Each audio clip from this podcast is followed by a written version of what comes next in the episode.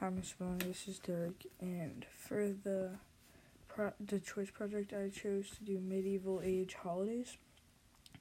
An interesting fact about medieval celebrations is that it revolves around feast days, and something that I really found interesting was for like Easter or Christmas, it was a day for like exchanging gifts, but the castle lord would receive eggs from the villagers, and in return, he would provide this like the people, or back then they called them servants, with dinner. And May saw celebrations of love, especially on the first. And villager would, villagers would venture into the woods to cut wildflowers and other greenery for their homes in May for fertile season. But by November, feed was often too scarce to keep animals through the winter and became known it's they called it back then the blood month.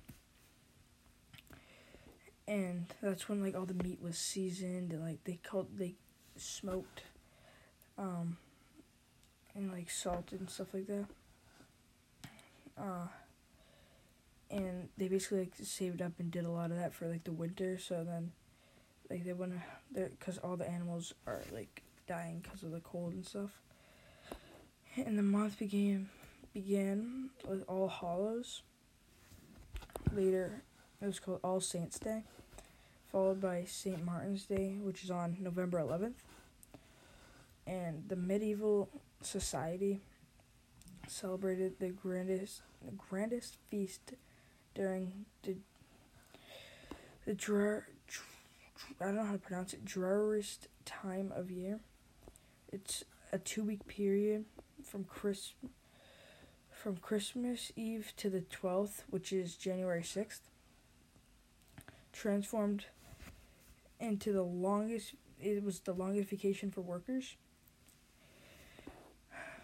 And the lord of the manor or castle often gave bonuses of food, clothing, drinks, and firewood to servants. And houses would be decked just like we do for Christmas or any ho- like different holidays. They'd be decked out like for Christmas we do like lights and stuff. Like they do all that stuff too, and they like do it with holly and ivy. And giant Yule logs were brought and burned throughout the two week celebration, and then New Year's also took place during this time and added to the festivals. And first gifts were often exchanged on that day. and I'll, I'll name off a few celebrations right now. Candlemas, which is on February 2nd. Hawk, Hocktide, which is on the end of Easter week. May Day, the Rog- Rogushan Days, and Ascens, all in May. Midsummer, or St. John's Day, which was on June 24th. And yeah, that's it. Thanks for listening.